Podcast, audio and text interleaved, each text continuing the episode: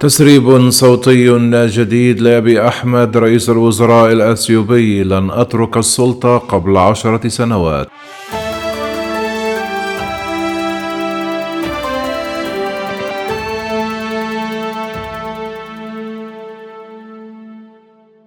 شهدت أثيوبيا حالة اضطراب وجدل واسعه خلال الساعات القليلة الماضية بسبب انتشار تسجيل صوتي لرئيس الوزراء الأثيوبي أبي أحمد الذي أبدى فيه تمسكه البالغ بالسلطة حتى الموت.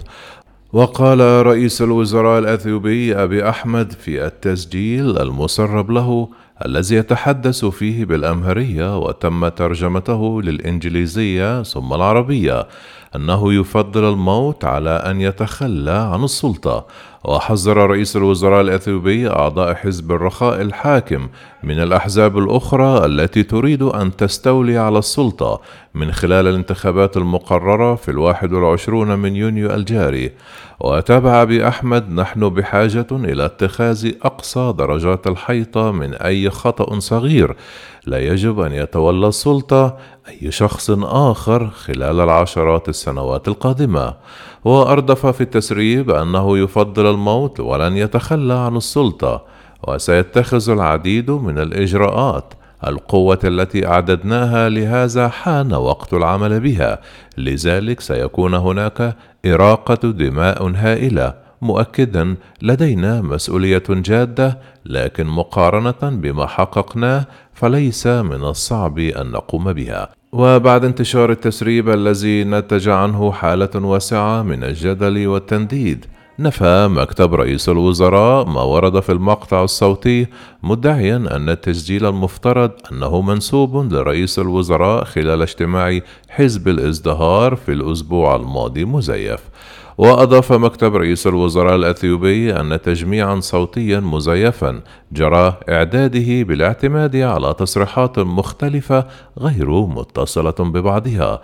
أدلى بها رئيس الوزراء وأنه تم تجميع هذه التصريحات لتظهر في التسريب المزيف. وأوضح البيان في عصر المعلومات المضللة هذا ومع اقتراب موعد الانتخابات. نحث المواطنين على توخي الحذر بشأن مثل هذه الأنواع من حملات التضليل التي تهدف إلى إثارة الفتنة. ويأتي ذلك بعد انتهاء اجتماع اللجنة التنفيذية لحزب الازدهار الحاكم في إثيوبيا الجمعة الماضية. لمناقشة سد النهضة والانتخابات الإثيوبية حيث أكدت في بيانها أن أهم قضيتين يعمل عليها حزب الازدهار الحاكم في هذه المرحلة هما عملية الملء الثاني لسد النهضة وإجراء الانتخابات الإثيوبية المقبلة في الواحد والعشرون من يونيو المقبل.